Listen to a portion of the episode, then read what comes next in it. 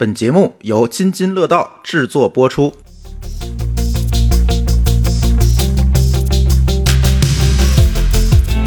各位听友，大家好啊！这是一期新的科技乱炖啊，今天还是我们三个人跟大家聊天儿。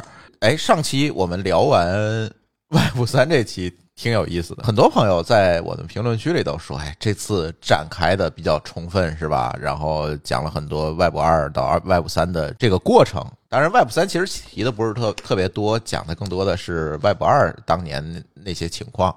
当然呢，这个这个事情聊完之后，我们也在反思，是不是我们的节目最近复古的话题聊太多了，有点太怀旧了。这这个好多新的话题，我们最近是不是聊太少了？都沉浸在一个怀旧的这个思潮里面，不能太怀旧。但是这也没耽误某高老师自己也怀了一把旧，是吧？我这个不能叫怀旧啊，我其实确实是因为上次那个咱聊这个节目聊出来的，就是聊完了以后呢，我其实自己也在思考这种这种表达的途径。比如说开公开一个微信公众号，嗯，还是发微博，还是朋友圈，基本上也就这么几种途径吧，嗯，就感觉哪一个呢和我的想象都离有一点差距，嗯，我之前其实就一直别别扭扭，就是其实我有时候愿意写点东西啊，这个甭管写的好写的差，反正愿意表达欲表达欲有点强，然后呢，这个之前我就一直别别扭扭，后来上期聊完了以后呢，我觉得得了，开个博客吧。这个非常复古的 blog，当一个博主是怎样的体验？这个博主其实是离这个真正的 blog 流行得过了得有二十年了吧？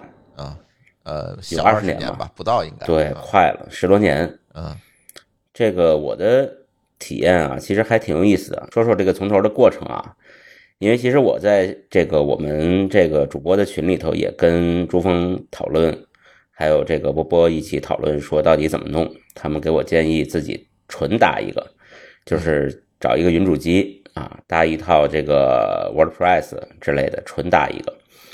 后来我就迟迟没有动手，对这事儿有点畏难情绪。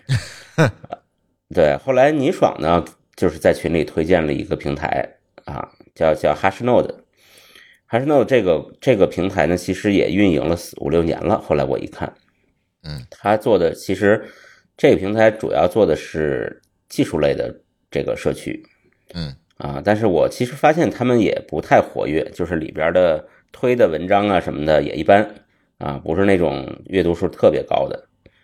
但是呢，它的这个发 blog 的功能确实做的不错，嗯，呃，就是所有的功能基本都支持，比如说你也可以用 Markdown 来编辑，你也可以很方便的插入图片，然后。这个甚至在发布的时候，你还可以指定说怎么做 S 做 SEO 的一些东西，比如说这个这个那个是叫什么 Meta Title 还是什么东西，都是可以自己指定的。嗯，还有这个所谓的这个叫 OG 是吧？就是你做 H 五分享的时候，可以生成一个小缩略图。嗯嗯，就是它的灵活度非常高，就这些东西你都可以独立的配置，并且呢，后台还有一套说看你的阅读量啊。这个来源啊，refer 啊，有个统计系统，啊，有一个后台可以看曲线，嗯，然后我就乐而不疲，每天都在那刷那个后台曲线，啊，这个确实是很有，对对，这个确实是很有成就感。就是说，嗯，当你写了几篇文章以后呢，我可能就把它往微信群或者是微博里边转发，然后转发以后有人过来看，但是这个这个平台因为它在国外哈，它的。它还是有一些注册门槛儿，因为它提供的注册的方法都不是咱们常见的，比如说你弄个手机号或者邮箱你就注册了，嗯，它都是你看它上面只关联了呃这个 LinkedIn、GitHub 啊 Google 啊，还有一个什么就是就是必须用人家的账号来登录的啊，对，这样的话呃不太容易注册，可能就很少有人能在上面评论。就大家打开可能能看，但是他发不了评论。哦，啊，但是这个有一个好处是，它支持了这个 newsletter，就是说，呃，它因为你不能评论，也不能，如果你不能注册的话，其实你在这个平台里你就很很难在这个平台里活动。比如说，对对，比如说 follow 关注，比如说评论，比如说点赞，点赞好像可以，但反正挺费劲的这些工作。但是它唯一的好处就是可以用 newsletter 来订阅，就是你添了邮箱，那他就发一封邮件给你做确认，然后你点了确认就可以收到推送了嗯啊。所以它呢，呃，它这个平台本身的一些特性决定了它是一个偏向于阅读的，而不是在那里频繁互动的一个环境。嗯嗯嗯，更像是一个信息发布的一个平台。对它本身虽然设计了一些点赞啊、关注的功能，但是社交属性没有这么强。对对对，它有门槛儿，嗯所以这倒反而变成了一个什么呢？就是我也只关注它的阅读量，我也不看什么互动，反正我发到现在，我刚才还查了一下的，呃，一共是不到四千个 view，就是不到四千个观看的这个 PV。PV，嗯对，然后 visitor 呢，就是独立的访问者是一千一千六百多，嗯，一个人看了四篇。哎，对，差不多。然后平均每一个访问是看了一分零三秒，嗯啊，还挺长的哈。就是他不是点进来看看不对，他就关了。证明你的内容还是比较优质的。至少说一个人进来平均看了四篇，然后又花了一分多钟，嗯，这还是平均值，可能多的还挺多的。对，所以所以这个是整个的，因为我这个就叫人间观察，所以搞了一个 blog 这件事本身就是一个大型行为艺术，嗯非常的复古，对吧？嗯对，所以就是欢迎大家访问啊！我这个域名就叫就是呃 someone 高哈、someone 就是某人的意思啊，啊三万高点 com，嗯，点 .com 对对。然后我也会把这个链接放 show note 里面。对对对，就是大家的这个关注或者是大家的观看啊，是我持续写下去的动力呵，啊！我对对对，一我其键三连是没有了，是吧？就是我，我其实是虽然说这件事儿是从录一期节目开始，嗯，有点小冲动，但是也也确实想一直写下去嘛。嗯，这咱别写两天就完事儿了，这又变成烂尾了。哎，对，对，当然这里边有一些小的和，就是好多人问我为什么不写公众号，我觉得跟公众号还是有一点小区别。但是，公众号的优势是什么呢？就是很很容易做这个打赏、评论筛选这些功能，它都已经做得很好了。而且更容易的被发现嘛，就是可以转朋友圈啊啊，这种可以就可获得性会比较强，这样的内容在微信的平台上的可获得性会比较强。对对嗯，然后呢，但是我没有把它弄到公众号，或者说我对公众号的形式跟这个的差异呢，我觉得那些东西其实暂时对我来说不是很重要。嗯但是有一点来说很重要，就是公众号一天只能发一篇，哎，它就会让我写写写字这件事变得特别的仪式感。嗯，就是说我我虽然没必要每天都发，对吧？但是但是我想到每天只能发一篇，那我就会有一种跟上课一样的仪式感，然后我这个心理负担就特别重。就是他给你画了一个框儿，是吧？就是你看你一天不推送这一次，你浪费了这次机会，最后这个对，你就感觉浪费嗯。然后一天你要想推两次又又不可能哎，啊，所以说这个你自己搞一个 blog 呢，那就非常灵活了。嗯还有另外一个就是我们上次谈到的，就是啊，这个 blog 支持自己的域名，这个三万高是我自己的域名，所以呢，那我只要记住这一个域名，我在哪儿都可以访问到它。对，你这个微信就不一样了，你是活在这个微信这个大平台里边的，嗯，而且且这样的话，数据也更更透明，你能看到的数据其实更多。如果在微信里，只是微信想让你看到什么样的数据，你才能看到什么。对，而且这个平台呢，就是刚才忘说了，这平台支持一键备份的 GitHub，就是我在我把我的 GitHub 账号上面新建一个 repo，嗯，然后把那个地址填到这个平台里，就可以自动备份了。哦，这个很好，就是万一这个平台倒了，你也可以一键重建，对，包括这个域名也是你自己的，所以就大家可能对这个平台没有感知的情况下就迁走了。对，或者是哪一天心血来潮，我自己再写一个平台，从 GitHub 上把数据也可以同步过来。对，而且也不会嗯丢用户。其实这个跟播客是一样的，比如说像咱们的播客通过自己的域名去分发的话，哪怕我换了托管商，其实对于我的用户来讲，其实他是没有感知的，也不会说出现说我不在公众号去写了，大家就找不着我了，就不存在这个情况。我觉得这个其实是 Web 二点零又说回 Web 二点零是 Web 二点零时代最好留下的一个东西，就是这些东西其实都是通过呃真正原生的互联网协议去连接嘛，包括域名啊等等这些东西，通过这些去连接，而不是说通过某个平台作为中介和代理去跟用户来连接的。其实这样你构建的是一个直接连接。包括有这个 newsletter 的功能，那你是直的直接能够知道用户的这个邮件地址的，是吧？我发邮件也很很容易，就是能直接的触达到用户，而不需要这个中介和代理。对，相当于这个平台其实没有重新发明任何东西。嗯，反之，其实微信把所有东西都重新发明了，对吧？对，包括把用户也重新发明了。对对，所以这就是我觉得它比公众号让我觉得轻松的点。今天我的感受是，下午我出去看了场电影，看了场电影呢，逛街，逛街呢，舒淇说买点东西。现在我会发现，哎，突然有这么一个趋势，也不是突然了，就是最近一年吧，都有这么一个趋势。你到哪儿买东西的，那个店员都想让你扫个企业微信，那你加一个他们的群，所谓私域运营。哎，我觉得这私域运营，回头我一定会拉着舒淇单独录一期，这再挖个坑。但是呢，你会发现。运营来运营去，我说你留下的用户不还是微信的用户吗？你其实还是没有真正的跟用户直接建立联系。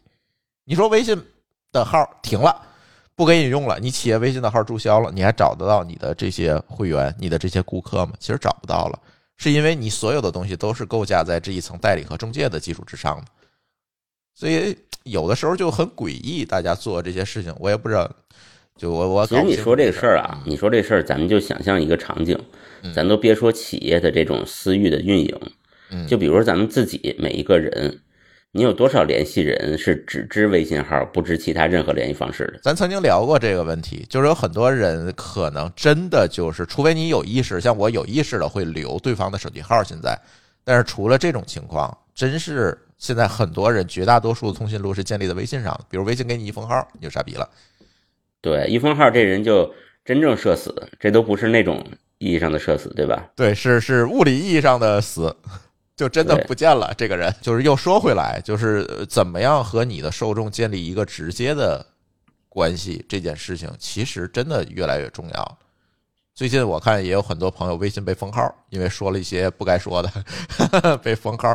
就是这些人可能就你再找就就很麻烦，这些很很多事情非常麻烦。甚至说，现在有很多人的工作关系，他其实是在这上。还有一个事儿就是，这个公众号什么的都显示 IP 所在地了嘛？啊，对，这上上期我们聊过这个事儿。这个幕后的始作俑者不叫始作俑者，幕后递刀子的 幕后递刀子的老高。这话说的好像我是那个什么什么办一样。对。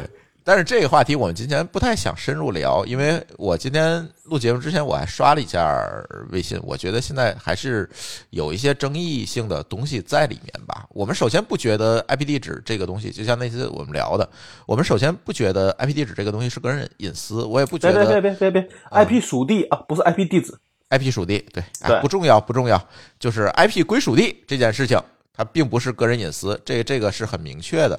再者一个呢，我是觉得就这么做到底是不是一个新的发明？其实也不是，因为当年 BBS 时代、贴吧时代，包括这个网易评论的时代，其实就显示 IP 地址了。现在只是把这些东西又重新的拿出来炒了一个冷饭，然后只不过啊，我们呃在上面盖了一个更冠冕堂皇的一个目标和意义，其实是这么一件事儿。只不过是把以前不用东西又拿回来用，所以怎么样？大家也有各种各样的反馈吧。我觉得可以再看一看，不妨下一期节目把这些东西，呃，这些平台基本上都开完了，我们再让某高老师人间观察一下，然后我们再看，呃，怎么样？你看今天连月可能就我看有好多人写文章就开始说连月了，说你看你你一个。爱国大 V 人在日本，就就都来，有点，这也是我们那期节目里担心的事情，就是变成了一个标签，IP 地址又变成了一个标签。那你是海外，那你可能就是不爱国的；你在海外，可能就是幺四五零，是吧？这这这这这个标签就又来了。网民太愿意这样给给大家贴标签了。连月被骂是因为他说的前面的话太于过于这个绝对了。呃，对，我不讨论，我不讨论个体的言论了，这这个事情挖坟也没有意义。这个人啊，我总觉得人啊是在一个不断的自我成长的过程当中的。他十年前说的话跟他今天说的话，即便有冲突，我倒是觉得都可以理解。连岳老师是一个情感博主，你不要老觉得他他不是时政博主，他是情感博主。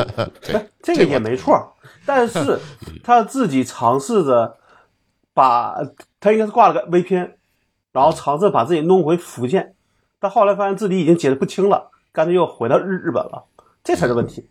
嗯，就是我说的，就是说你现在在哪里并不重要，而是看你的历史的轨迹，这个才重要。嗯，言行一致才重要，对对吧？对，哎呀，是。这事儿让子弹飞一飞吧。飞一飞吧。其实，如果今天我们再聊一这个话题，咱只聊这一个话题，我把标题写成这个，写一个比较抓眼球的标题，我相信这期播客的收听量还可以。但是我确实不想这么干。呃，现在我当然这个我我加一句话啊，呃，公众号是做的比较彻底的，它是发表跟评论都会能够看得到都。显示对，对，那微博并不是这个样子，所以说微博后再往后会不会改进它的方式，这是不好说的。是嗯是，对，所以可以再等个一个礼拜、两个礼拜再聊。嗯，我们可以等一等，大家也可以期待一下，我们看怎么去聊这件事情。行，蛮有意思，蛮有意思。其实还是像上次我们讨论，这是一个双刃双刃剑，还是双刃剑的问题。虽然它不构成对隐私的泄露，但是很容易大家互相贴标签，搞这个地域歧视，就互相开炮。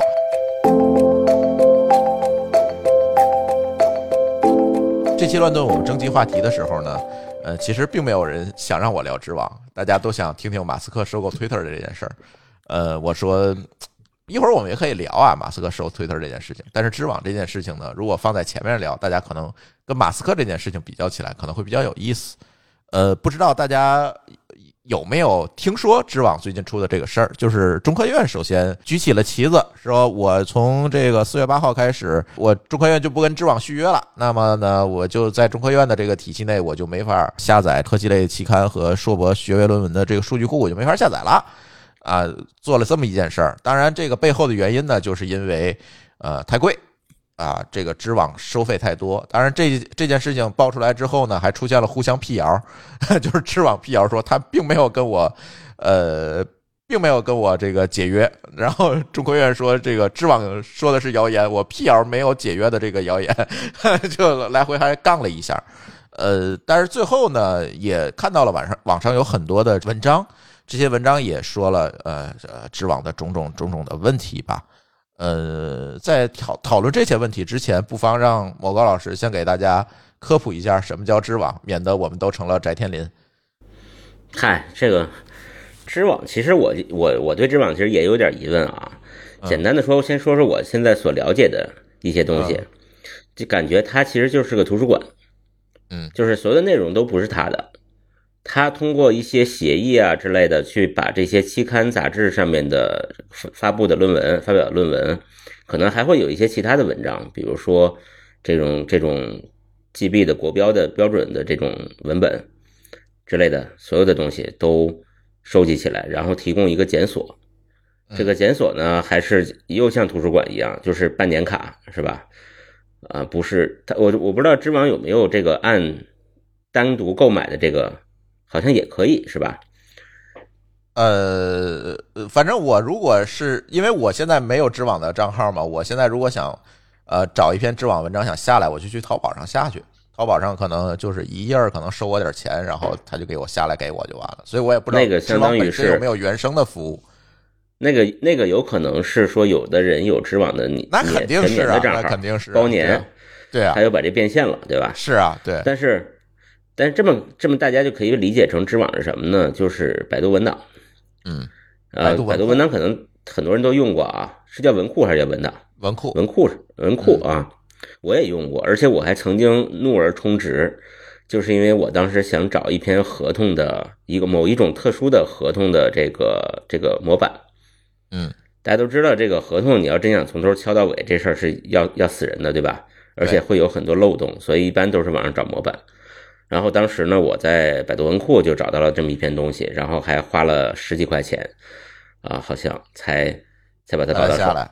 啊，对，然后这个知网其实就很像是百度文库的感觉，或者说百度文库是抄袭知网的也不一定啊。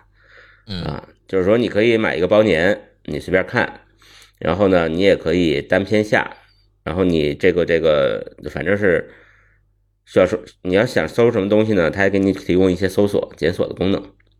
嗯，那它里边内容应该主要的，我理解都是学术论文。就是文献嘛，嗯，所以它一般会为这个高校啊、研究机构啊来服务。啊，它就是这样一个文献的查询数据库，大家可以理解。当然，在海外也有很多对标的产品啦，就是各种各种吧。那天我还请教了一下陈博士，陈博士还给我列了一下，呃，很多。呃，这个反正在学术学术领域呢，大家作为这个学术领域的，比如说你要写个论文啊，特别是现在我们的这个毕业生，对吧？你要做答辩的时候，可能更多的会去知网查个重，就是看看我这个写的这个毕业论文跟这个既有的这些文章的一个重复率是多少？因为，嗯，现在都都有这个要求嘛，就是你你你这个查重，如果这个重复率太高的话，你这论文是没法过的。就所以知网在这个查重方面也是有一定的权威性，可以说，因为它收录的文章多嘛，所以查重的效果会比较好，大家也比较认这个东西。那就是文献的检索、查重等等，反正就是围绕着文献的内容提供的在这样一个数据库，这就是知所以人家人家这真正的知识付费，对吧？那些 吹了那么久了文，献付费，文献文献不能跟知识打等号哦。对，所以这次的问题呢，其实核心问题就是，我觉得没有别的，不是说你知网做的不好，我说你知网这个东西是假的，没有。核心问题呢，就是大家纷纷跳出来说太贵。我在做这期节目的研究的时候，我会发现这个，你说这些东西你怎么去界定它便宜还是贵呢？我们查了一下这个数据啊，这个公司叫同方知网，其实是清华下面的，就是清华同方下面的一的公司。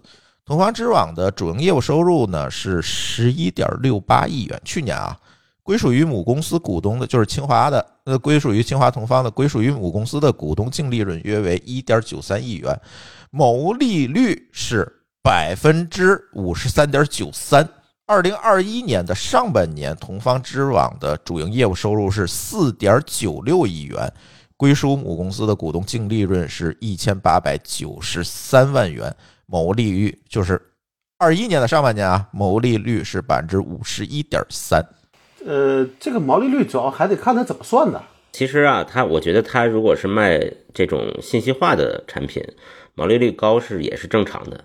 嗯，因为它实际上边际成本并不高嘛，它其实多别人多在这儿花钱查一次，它并没有很明显的成本增加。中国好像就两千所高校，对吧？你再把这种能跟文献需需求相关的加一块儿，我觉得有三千所，撑这个撑死了，对吧？那实际上它最后的结果还跟我们遇到的问题是一样的。虽然你的边际成本很低，但是你的客户数量就是有限，所以他的情况我看写就是基本写的就是每年涨价。所以老高，从你的角度，你觉得它的这个价格是合理的？不不，我只是说方式没错，但这个价格合理不合理，我真不知道。我觉得价格也是合理的，为什么呢？你去看它的这个主营业务收入才十一个亿，但是知网在全国的影响力有多大？对吧？所有人都依赖它，它又是一个这个在这至少文献检索方面，至少这个全国排名第一了吧？这个主营业务收入才十一个亿啊，所以它一定是会面临就是老高刚才说的那个困境，就是没办法，真的是这用户天花板，用户数就这么多，也不可能就是再薄利多销，就再薄利也多销不了。所以它只能对既有的用户不断的涨价。对或者说我找到一个你能你能咬着捏着鼻子认可的价，嗯嗯嗯，那你这么说的话，我们现在的收入，我们去年的收入连它的零头都不够。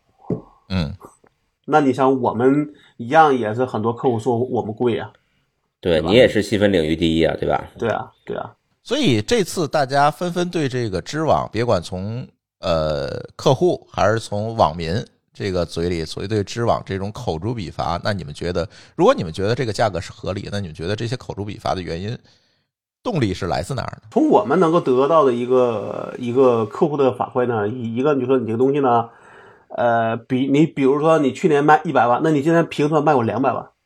嗯明白吧？他就觉得，呃，如果从有就是就呃，先不说一，先不说一百万，从我们实际利益上讲，说我们之前卖你卖你一万块，今年突然说卖你五万块，他觉得就是涨了百分之四这个四百倍，而不是看一个绝对值的变化，而是看一个百分比的这个变化，那他肯定会觉得你这个东西贵死了，对吧？嗯啊，那第二方面呢，就是他总觉得你这个东西是可以卖很多份的呀，你为什么不能去卖很多份呢？我觉得刚才咱们讲的说它卖贵是有道理的，对吧？嗯但是呢，我们现在看它的这个财务的数据，我觉得有一点没道理。刚才我就嗯仔细看了看，为什么呢？它主营业务收入十一个亿，它的这个归母的净利润才两个亿，不到两个亿，嗯对吧？然后毛利率又百分之五十，你看他他这个他这个，难道他把一半的钱都分给了论文的作者吗？我相信没这么多。嗯不，我们刚才说的说这个从从道理上讲他有没有理，但是具体情况它有没有理，这是另外一个问题，明白吧？比如说，咱们咱们就先这样想，这十亿，咱就算它有十二个亿的收入，它的归归母的利润有有这个两有，那那十个亿都哪儿去了？还重要？们按这个毛利净利的计算方式，它百分之五十三的毛利，也就是说，它至少有六个亿，对吧？十二亿的一半六个亿毛利嘛，都是吧？都是成本。这个是这个成本，应该就是他获得这些论文文献的付所付出的钱。不好说，不好说，可能还有其他很多成本吧。现在就要先先明白，是它它的毛利其他的应该算费用，但是它的费用也其实也超高，它有四个亿的费用，有六个亿的成本，然后有两个亿的利润，对吧？有两个亿的净利，嗯。他这么点东西，他要四个亿的费用吗？嗯，他这点业务，嗯，反正我自己觉得这个事儿，咱咱们真得抠细节才知道他这个十二亿到底是一个什么情况。就是这里边其实用了一些所谓的财技，我觉得，对对。他甚至有可能去年还买了块地或者买了两栋楼呢，对啊。所，以都算到成本里头去了。嗯，这事儿不不知道嗯，看不见嘛。这个东西就是现在就是它，呃，第一个，咱先还有一个问题，归母公归母公司的这个利润说有两个亿，但是归这个母公司有这个同方知网的股份是有多少呢？百分之百。是百是百分之百是吧？嗯，我刚才查了，这很怪啊，就是同方知网的母公司就一家，是一家境外公司，嗯再往上穿透就穿不穿透不了了，嗯，并不是看不到清华同方的影子。那我再问个问题，就同方知网是不是个上市公司？我这我看了，这写的是同方股份的全资子公司，那可能同方股份在它的财报里边，对，这样的话就没有细没有细节。对，这样的话我们就不知道同方知网这个公司本身的这个呃构成财务构成是怎么样子的，我是不知道的。它这里边好绕呀，就是它是一个外国独资企业，但是它又是同方股份的全资子公司，就同方股份投了一家海外公司，海外公司又投了它，这个中间倒是也中间能倒洗出去多少钱就很难讲了，因为到国外穿透不了了。对你没法看到细节。它的官网是上是说同方知网北京技术有限公司是同方股份有限公司的全资子公司。对，都简介都是这么说的，但是你嗯到天眼查去穿透，你看它上边是一家境外公司，嗯，而且他声称自己是国家知识基础设施。既然他是国家基础知识基础设施，为什么又让一个境外的公司控股呢？哎，我觉得这个事儿这个事就就你要真真细究没法那深究了这是那可就多了，对吧？所以现在我看了一下网上的呃很多的评评论哈，这个贵这一方面，就是刚才两位高老师也说了，这定价其实说明不了任何问题，因为这里我们要考虑到它的课程，它能卖出去多少份儿，能不能呃应对它这个公司正常的一个收支平衡的一个状况等等这些东西，它都要通盘的考虑。当然，由于它的财务是不透明的，我们现在没有办法真正的看清楚它这个钱都花到哪儿去了，这是一个问题。对，所以我也没法评价它是贵了还是便宜了。但是问题是在于，除了这个贵与便宜的这个争议以外呢，呃，最近在网上是有很多对它这个内容的版权上的一些争议带来的一些问题的讨论。比如说，他说这个很多内容是侵权内容，并不是真正的是知网通过正常的途径拿到的内容，然后放在上面再去卖的。也就是说，他可能是偷来的内容，啊，打引号的偷啊，是偷来的内容，然后再呃付卖给他的付费的这个用户。那这里就会存在很多的这个猫腻儿了，就是你本身内容的来源是不合规的，甚至是零成本拿来的，那你又以一个高价卖出去，大家诟病的是这样一件事情，这是另外一个说法。我觉得可能不一定是偷来的内容，很有可能是这个版权其实没有穿透。比如说我是作者，你是杂志社，对吧？我我我给你之间肯定有一个授权协议，说你可以刊登我这个我的我的文献、我的论文，但是我并没有一个协议说你可以再把它转卖出去。嗯。但是我可能也没有签禁止转卖，所以所以杂志社呢，在把它转卖给知网的时候，这个原作者其实并不知道，也没有从中获取任何利益，这就是就可能就有问题了。也就是说，有可能杂志社允许知网，我这是猜的啊，不不一定对哈，因为他们之间交易咱是不知道的。有可能杂志社允许知网做的是一个转载，而不是一个转售。那知网呢，账号它是，但是知网的账号是卖钱的。那在知网的这个系统里面去查询，或者是利用这些数据来做查重，它通过这些东西来进行收费。它其实干的是这么一件事，就是它收取的是一个转载，你能够看到我所有转载集合的这样一个权利的费用，而不是真正的是看获取这个文章版权的一个费用。有可能它是以这样的一个形式去做的，但这里就会有问题。如果作者去细究，你拿着我的作品去卖钱了，去我的作品真实的为你的业务营收提供了这个帮助。那在这种情况下，这件事情就说不清楚了。就像刚才某高老师说的，这里的版权就存在一个并没有穿透的一个问题这，叫瑕疵。这里是有瑕疵的。他提供的是一个内容集合的服务，我把这个各处来的呃文章文献我搜集起来，提供对外的查询，我来收费。但是它的来源很有可能是以转载的形式来的，而不是以我购买版权的形式收录进我的数据库来。但是那一边我却向这个最终用户去收钱，去提供这个服务。搜索引擎其实是不是很像？它其实也是把网页的全文都抓到了，对吧？它只是让你感觉到它没有全文，但但当然有全文，比如说有快照等等，你都可以看到全文。对啊，只不过搜索引擎说没有付费搜索，而是让你看广告。嗯，但是搜索引擎搜收录的并不是全文啊，知网是你搜到之后是可以下一个 PDF 的呀。对，它就是一个一个搜索引擎 Plus 版。这个事情跟搜索引擎，因为你搜索引擎理论上搜的都是公开的内容，对吧？嗯，那你这个其实是什么呢？嗯，而且它提供的是一个数据库服务，搜索引擎提供的是一个检索服务，其实是两回事儿。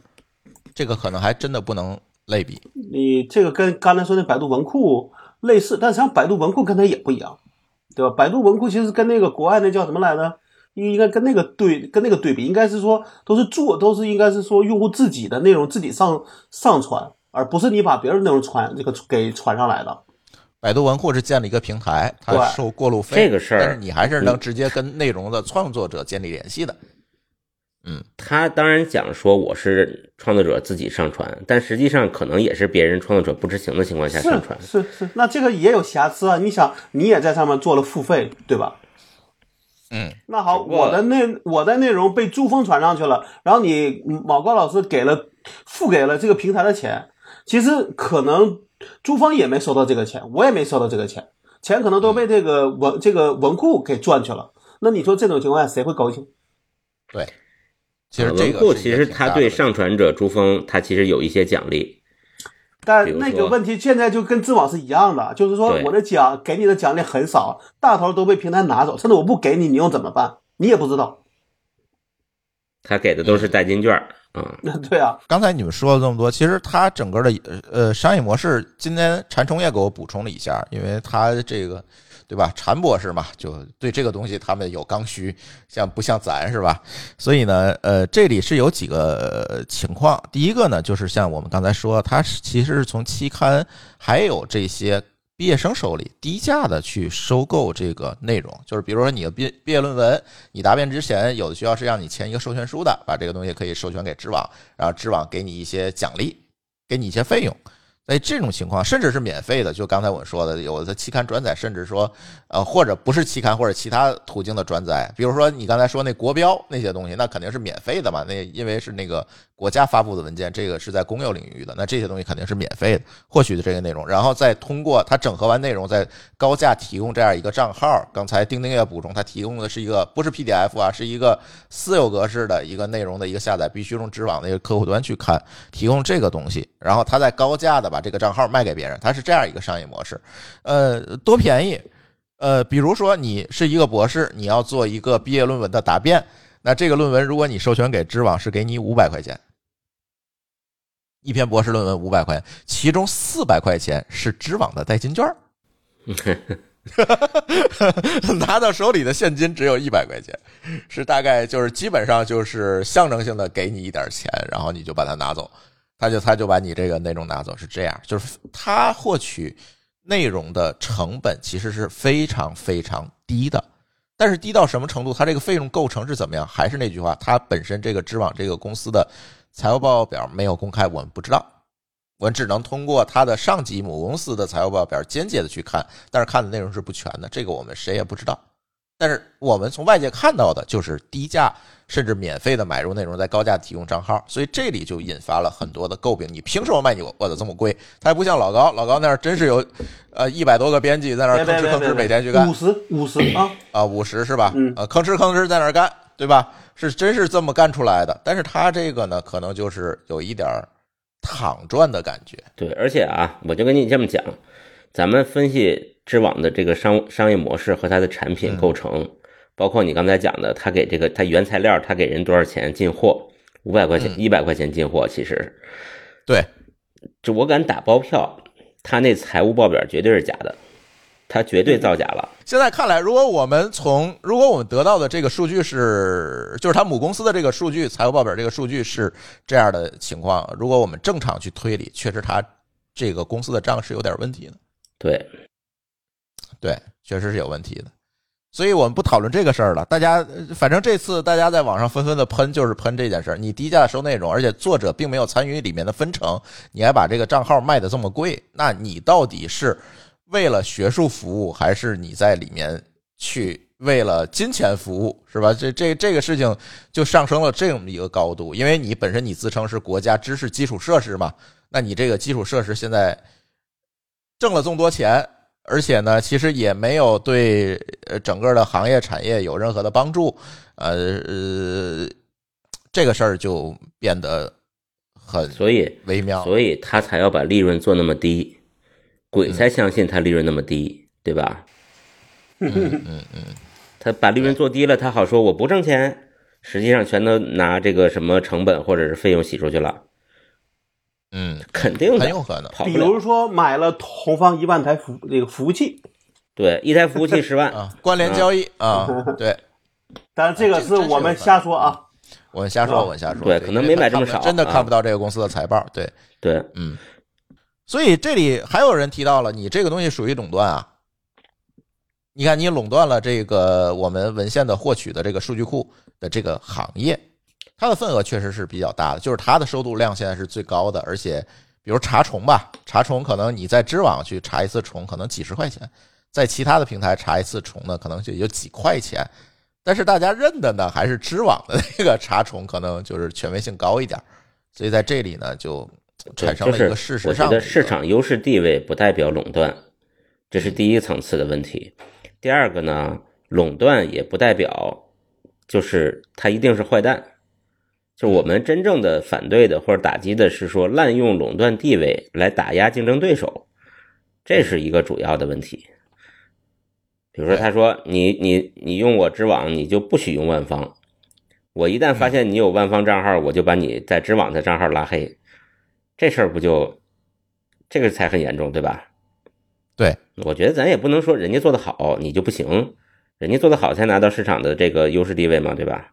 嗯，或者是做的早，或者是有一些行业资源，都会让它给他带来这个天生的这个市场的优势地位。对，因为你看，它本身它就是清华大学干的吧这件事儿啊。清华大学作为中国相对来讲，呃比较呃靠上的这样一个学术机构，那那它自然是有这样一个既有的优势，最起码它可以把清华大学的一些资源它先拿进来，这个也让它构成了一个天然的竞争优势。但是大家诟病的还是这个侵权带来的高毛利，而不是垄断了。我觉得，呃，禅冲博士也给我补充了一下，其实现在很多的杂志选择这个开放权限，也就是作者呢去付出一定成本，让杂志去刊载他这个发表的论文。呃，这样的话呢，其实就是分发的费用呢由作者来承担，但是作者由此获得什么好处呢？就是更多的人可以免费的去引用获取它的内容，因为你知道一个论文的被引用次数，其实在学术领域是非常认的嘛。这这个东西就类似于 Google 的那个 PageRank 的技术，其实就是源自于这样一个思路来的。所以在这种基础上呢，其实作者更愿意说我自费去分发内容。然后呢，哎，我用这个来换取我的论文被更多的看到和引用，这个其实是现在的一个趋势。所以现在是不是未来知网这种封闭式的数据库会被这样一个模式去挑战，这个也未可知。你看，禅成说这句话的时候，其实我突然想到一个问题，就是你看这个像不像播客呀？就是我。放在西马上让它分发，和我自己承担分发费用，让更多人的让更多人能够方便的看到或者听到这个内容，其实这是类似的一个情况。就是说，分发这件事情到底交给谁来干，其实是一个挺有意思的话题。你看，又映衬了我们上期 Web 二点零这个话题，总感觉到底这个内容的权利是放在谁的手里？我对内容的控制权、分发权到底放在作者自己的手里，还是？我闭着眼交给某一个封闭的平台或者数据库帮我来分发，这里的问题也蛮有意思的。而且现在高校其实自己也有自己的检索系统了，呃，他就是把自己的毕业生的论文啊等这些东西放在库里，而且这些系统往往也都是免费的，或者是在这个高校联盟之间，他们可能几个高校签了一个协议，互相检索，可能就是免费的。慢慢的，大家也在做这个事情，所以知网这个地位慢慢的也会被挑战。因为以前大家有可能获取这些内容的成本比较高，对吧？知网做了一个方面的整合啊，呃，其实卖的是这个检索的方便性吧，就是获取的方便性。我这从我知网检索就都能看见了，对吧？我我就不用四处去找了。有可能他卖的是这样一个方便性，但是随着这个技术的发展和慢慢的大家对这个内容所有权这件事情的重视，大家会发现，哎。好像我也不一定非得用知网喽。你看这次为什么中科院能够跳出来说我不买了？他有这个底气跳出来，很有可能就是大家他也会觉得，可能我没有知网，对我学术上的损失可能也没有这么大，或者怎么样？我不知道啊。这个可以，我们的听友就是学术领域的听友，在学术方面有这个需求的听友，可以在我们的评论区里给我们留言，教教我们。这个这这个事情到底是怎么回事儿？因为我确实在这一块上不是特别熟哈，就是可以跟我们讲一讲，为什么大家慢慢的现在觉得知网可被替代了？到底是怎么样一个原因？是我们刚才说的原因，大家都愿意公免费的公开自己的内容了，还是说知网真的就是费用太高，我这这个收益就是 ROI 不够了，我就宁宁愿不买了？到底是怎么样一个情况？也。希望听友在评论区里给大家补充一下吧。可能还是会达到一个动态平衡，大家捏鼻子捏不住了，知网就适当降降。但是呢，别人又没有明显的竞争力跟他相比，那可能大家就还会回来。第二年可能还会去谈。后来中科院这个事情就放下来了，放下来就变成了中科院下面的这些机构分别去跟知网去谈合同了，他就不做集中采购了。啊，你需要你你们这个某个所儿对吧？中科院某个所儿，你需要你自己跟知网谈去吧，我就不统一打包去谈了。最后就变成这样了，这件事情蛮有意思的，而且由此带来一个问题，我也看有人在知乎上去讨论，就是这个论文，学术论文。或者这这个，其实学术论文这这件事情是你利用国家提供的这个教育资源去产生的一个内容产品吧？它跟你在家闷头写出来的东西还不太一样，对吧？其实它是利用了一些公共资源去创造出来的这个知识产品，它到底是不是公共产品？其实大家也在讨论这件事情。这个地方我觉得又直击了这个灵魂深处啊。嗯，就是说，我们如果认为论文是一个公共产品。那知网这个事儿，无论合理不合理，它都不合理，嗨，对吧？就就我们先先简单说说公共产品什么意思啊？就是公共产品呢，其实就是有两种，一个叫纯的公共产品。我们讲纯的公共产品就是两个，第一个是没有边际成本，就是边际成本不光是小，它就没有边际成本；一个是没有排他性。举例子来说，嗯，国防，这个这个国家有国防力量，你可以认为国防是给你提供的一个服务。这国防服务呢，你这国家多生俩孩子，这国防服务不会变更贵，对吧？它还是那些钱。然后呢，你也不能阻止说，我阻止珠峰，你享受不了我国的国防服务，那不可能，这个事儿很难，除非我把它扔到外国去，对吧？这是公民的自然权利嘛？吧对你只要在这个国境之内，你就自然受到保护，这就简简直是个天然的，对吧？对，那具有这两种属性的这个东西呢，还有一个非常重点的，当然它跟公共的资源不一样啊。比如说我们空气、水，这叫公共资源，你也是没有这个竞争性和排他性的，但是它不算是个产品，产品肯定是人创造的。啊，这里边有一个核心的点，就是说这种生产这一类公共产品的钱是怎么来的？比如说，那雇佣军提供的一个服务，它必然不是一个这个公共服务，啊，因为他是私人组织、私人武装。啊，就是雇了俩保镖，这个肯定不算公共服务，对吧？对对，那俩保镖的问题就是他是有这个排他性的，就是我他服务给我，他不会服务你，这就排他性。对啊，刚才说的这个混合公共产品，刚才那是纯的，混合的意思就是很简单，就是这两个叫非竞争性和非排他性呢，只要有一个存在，它就叫混合。啊，因为有一些服务大家可以想到啊，就是人实在太多了，可能就拥塞了。嗯，拥塞了呢，其实就产生了一种排他性，对吧？但是没那么多的时候又没有排他性，但是这个这个概念不重要啊。但是总归来讲，其实从我的角度来讲，我认为论文、学术论文这件事本身就是公共产品，因为它的钱是谁出的呢？是国家的教育经费或者科研经费。嗯嗯除非一种情况就是私人机构，比如说一个制药厂自己的实验室、研究院发的论文，这是我自己纯花钱，我雇的人花钱租的实验室买的原材料发的论文，那这个论文它应该是我自己拥有完全产知识产权，我想卖也好，我想租也好，我想让付费让别人看一眼也好，我有自由。但是你说我花钱做的，嗯。对，但是你说高校里的学位的论文，就是本科、硕士、博士这种学位论文，那又不是你这个学生自己花钱做的，对吧？你用了学校的资源、学校的实验室、学校你导师的科研经费，你写出一个论文，这个论文它理应是一个公共产品，公共产品就是应该可以随便让别人查阅。嗯所以，如果沿着这个思路往下查去思考的话，知网应该赚什么钱呢？它只是赚了一个检索的钱、工具的钱。一一个运营的费用。对，就是知网提供了说，我把这个所有公共的领域的论文，呃，建了索引，收录起来存起来了，给你提供一个搜索，让你方便的查看。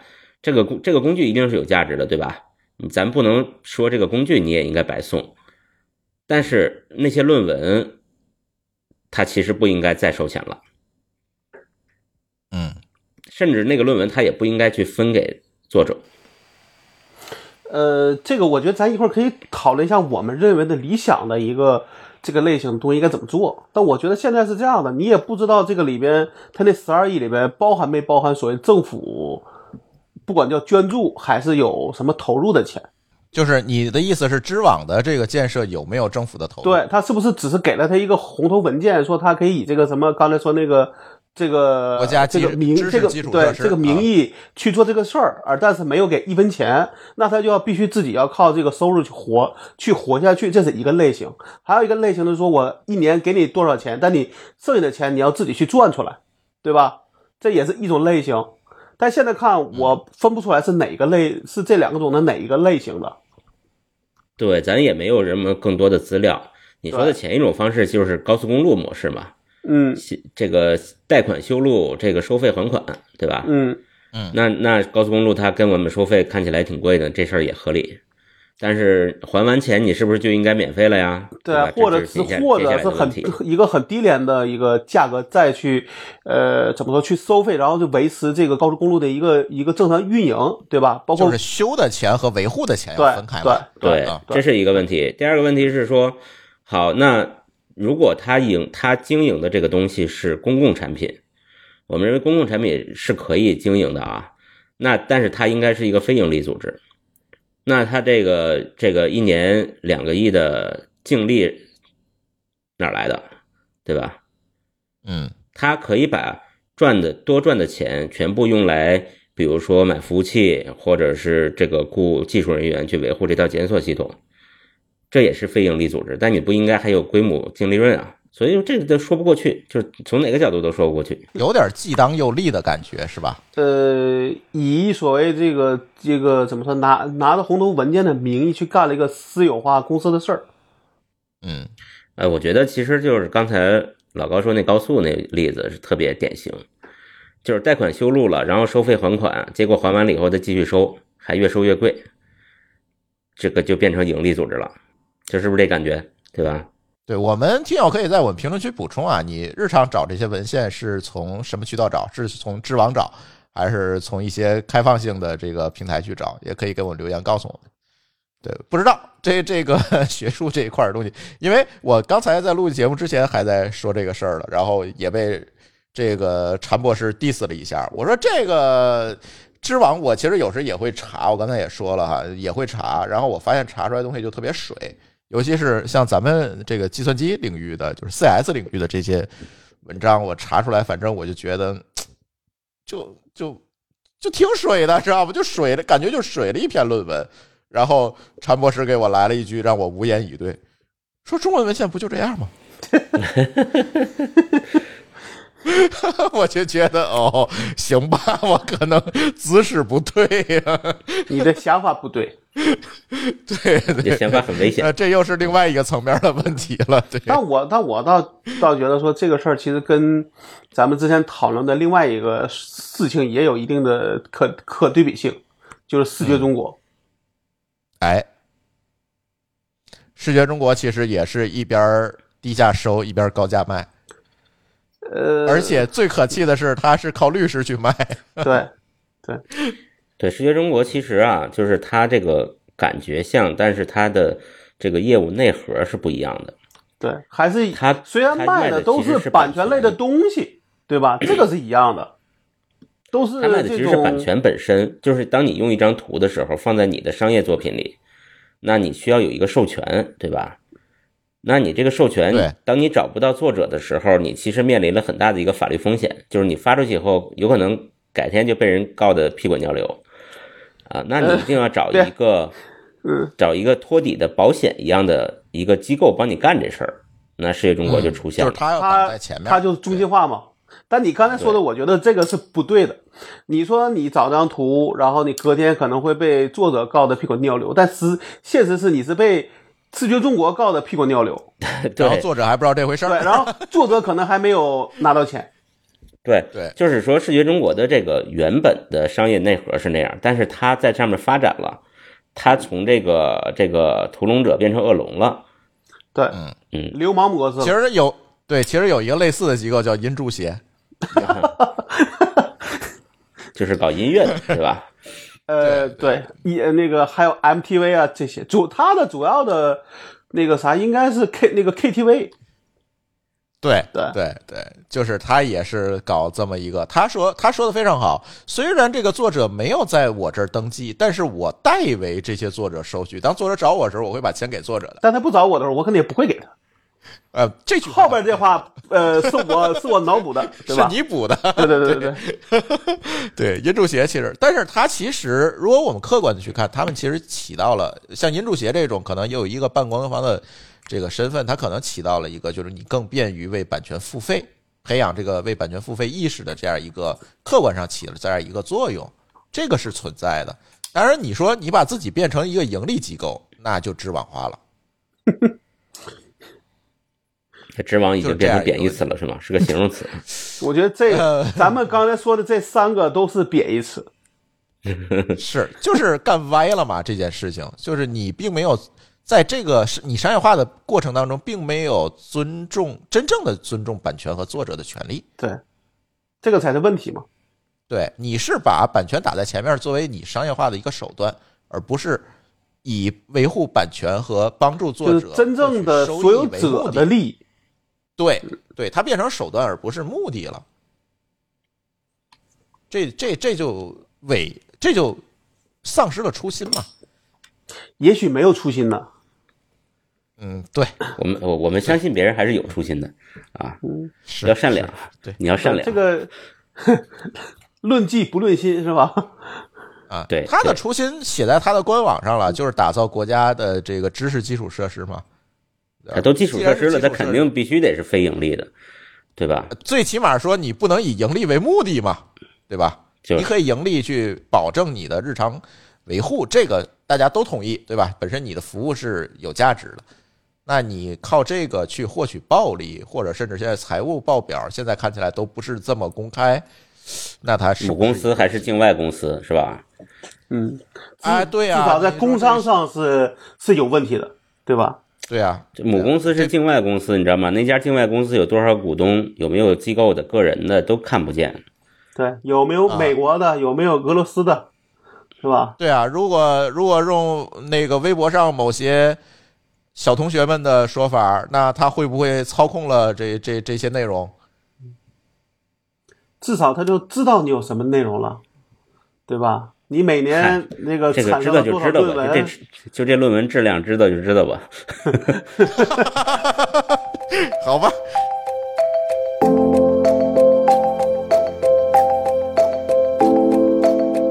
还是接着知网刚才垄断这个事儿说，大家说这个知网是垄断，然后呢，第二天马斯克收购了 Twitter，哎，就被大家纷纷的叫好，说这个 Twitter 终于有人来管了。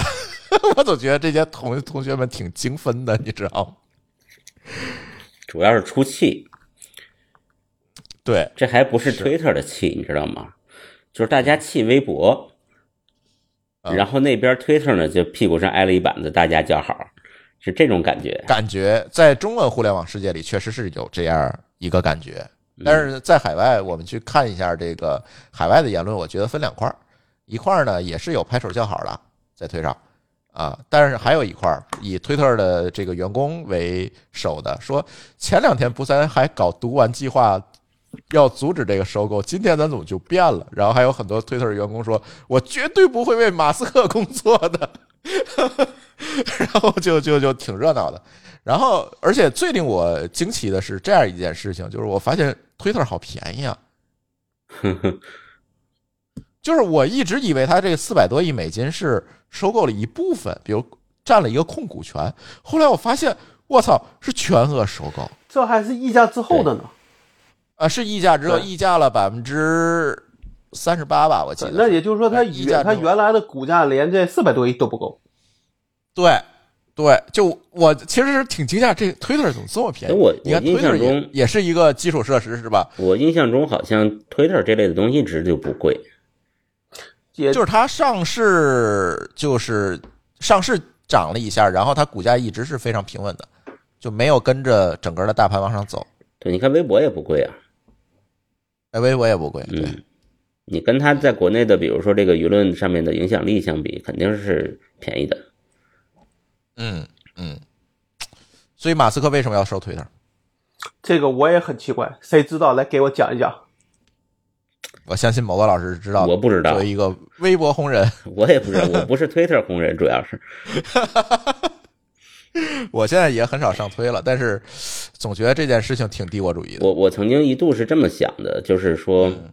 也不是我这么想啊，也有很多人这个表达过相相似的言这个这个呃立场或者是想法，就是说，马斯克其实他始终利善于炒作自己，他始终要嗯出现在这个这个舆论的头条上。嗯。啊，所以说呢，这个这可能是又一次炒作。嗯一开始他说要收收购推特的时候，其实我还真不信，我觉得他可能又在炒股啊，因为他动不动就炒股或者炒币。然后后来他真收了这事儿，我就含糊了。我说这个就是为了始终让自己保持在头条的地位上，所以把头条收了，是这意思吗？但是你想，头条是谁？但是但是你想有这么一个，那天我又延伸了思考一下啊，就是为什么我说这事儿特别帝国主义，特别托拉斯呢？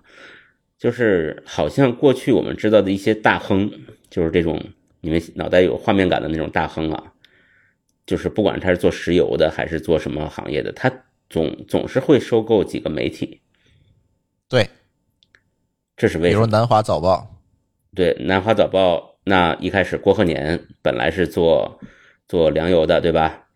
嗯，他搞了个南华早报，转手这个又让马云给收了。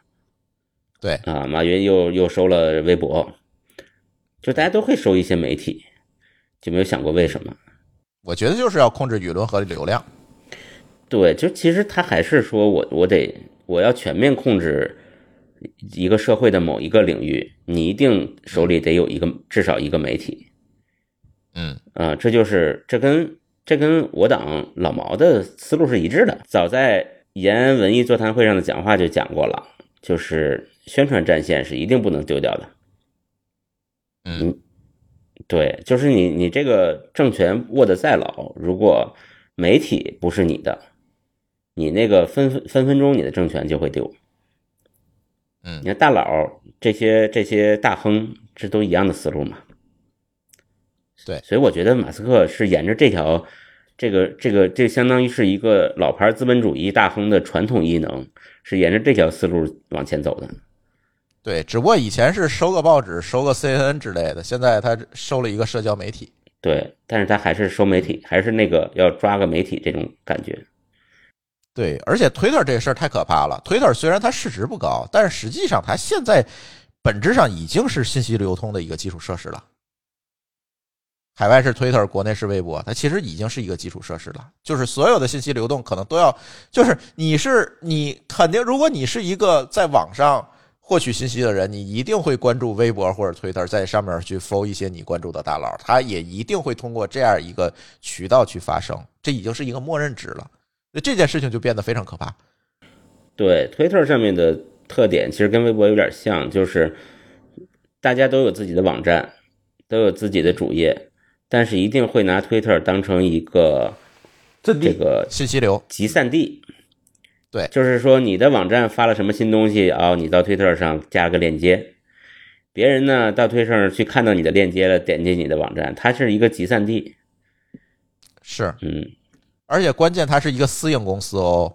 它就是刚才，如果我们刚才说知网这件事情，我是说这是，呃，媒体有很多媒体在，尤其在国内是公共设施，应该算是是公共资源，像什么新华社呀等等这些东西。但是 Twitter 可是一个百分之百的私营公司，它这本来还不是私营公司，在美帝国主义是这样，它上市了以后，它就不叫做私营公司了。但是它又把它私有化对，呀，它私有化了以后又变成私营公司。对呀、他又回到私营公司这个逻辑里来，这件事情其实是挺可怕。我总觉得这个特朗普老师应该悔不当初。特朗普不是又说话了吗？说是我不会回 Twitter 的，他自己做了一个平台叫 Truth。对对对，其实每发一条就是一条真相。听得像 对猝死。对，如果当时特朗普想明白这事儿，是不是会先于马斯克把 Twitter 收了？哎，特朗普，我觉得他手里好像没有媒体。他是买不起了吧？啊，他其实也没有这么多钱了的，主要是有可能。他确实没有马斯 old money 了，对。嗯。对 old money 了，对，所以呃挺有意思的这件事情。所以我总感觉收购 Twitter 其实就是相当于控制了互联网上话语权的这样一个流动。比如说，呃，你说他是造电动车的，他把竞品的 CEO 们的这个呃话语权降降权，让他发不出来，或者在那个信息流上不这么可见，这件事情不就是一个分分钟的事儿吗？对，是可以调整的啊。我们知道国内他们就会调嘛，比如说最著名的就就是张大奕那个事儿，张大奕那个事情，我记得好像是后来被微博删帖了，对吧？降热搜了，去热搜了，被网信办这个批评了吧？后来阿里把微博的股都退了，是吧？嗯，对那这个事儿其实肯定不是他自觉自愿退的。对啊这个后边的相当于影响还是比较大的。你会发现这些商业大佬们一旦掌握了一个信息的基础设施这件事情，其实真的是蛮可怕的。对，而且你看现在最近的这件事情，你会发现，这个朋友圈和微信，我觉得是会是下一个。你现在如果在朋友圈里，或者是用公众号去发一些对腾讯不利的言论，其实你很难发出来。我又想起了我上次被审核的情况，发那个 D 就是那个 DNS 评测的时候，里边名字里边不写了腾讯、阿里什么的吗？嗯我第一次看到我点了发送之后，它它是有一个审核状态的。哦，所以你说肯定在这里是有很多的猫腻儿，对，所以大家真的不要为这个马斯克叫好。这这件事儿，我我总觉得不是什么好事儿，真的不是什么好事儿。推特的事儿比咱们国内好一点啊，不比咱们国内差一点，就是因为咱们国内呢，其实政府管的会比较严，插手的比较多，它其实监管就不能让你太飘，对吧？对它监管还是会到公司里边去看很多东西，但是在美国那种地方，它一旦退市了，它就什么东西都不用公布了，对呀、你门儿都进不去了，对吧？你除了查查税还能干嘛呀？而且你你们有没有发现，这个马斯克发推影响股价这个事儿已经是老操作了，不仅影响股价，还影响币价。我总感觉他收购的这个四百多亿美金很容易就能挣回来，发几条推就有了。看看他后边有什么操作吧。现在好像除了他收购 Twitter 这件事儿之外，他还没有干什么。对我们有很多有台录节目分析的非常多，就是马斯克收购 Twitter 这件事情，但是我觉得，呃，没有必要说太多，其实就是这么一件事儿，就是大佬们，呃，在商业大佬们在成长的过程当中，一定对媒体有一个天然的占有欲，对媒体和话语权有一个天然的占有欲，只不过今天到了新时代，收购的不是报纸，不是有线电视网，收购的是社交媒体。其实就是这么一件事儿，就我觉得没有必要解读过更多的东西了，就是这么一件事儿。所以我那天在征集话题说时候就说不要跟我说要聊马斯克了，这个我我是觉得没有什么好聊，但是因为这件事情就是大家聊太多嘛，也也有听友说你们不行还是聊聊吧，那就是这么简单一个事儿，我不觉得有更多的东西在里面了啊。当然还是要听其言观其行吧，我们看看后面怎么样。今天说这几件事情可能都要再看一看。才知道，包括老高这个说的这个 IP 地理位置这件事情，可能也要再看一看会有什么样的反应在社会面上，我就可能才才才能聊。一堆博主说他在日本，说他在法国，说他在英国，就发现都在湖都在湖南。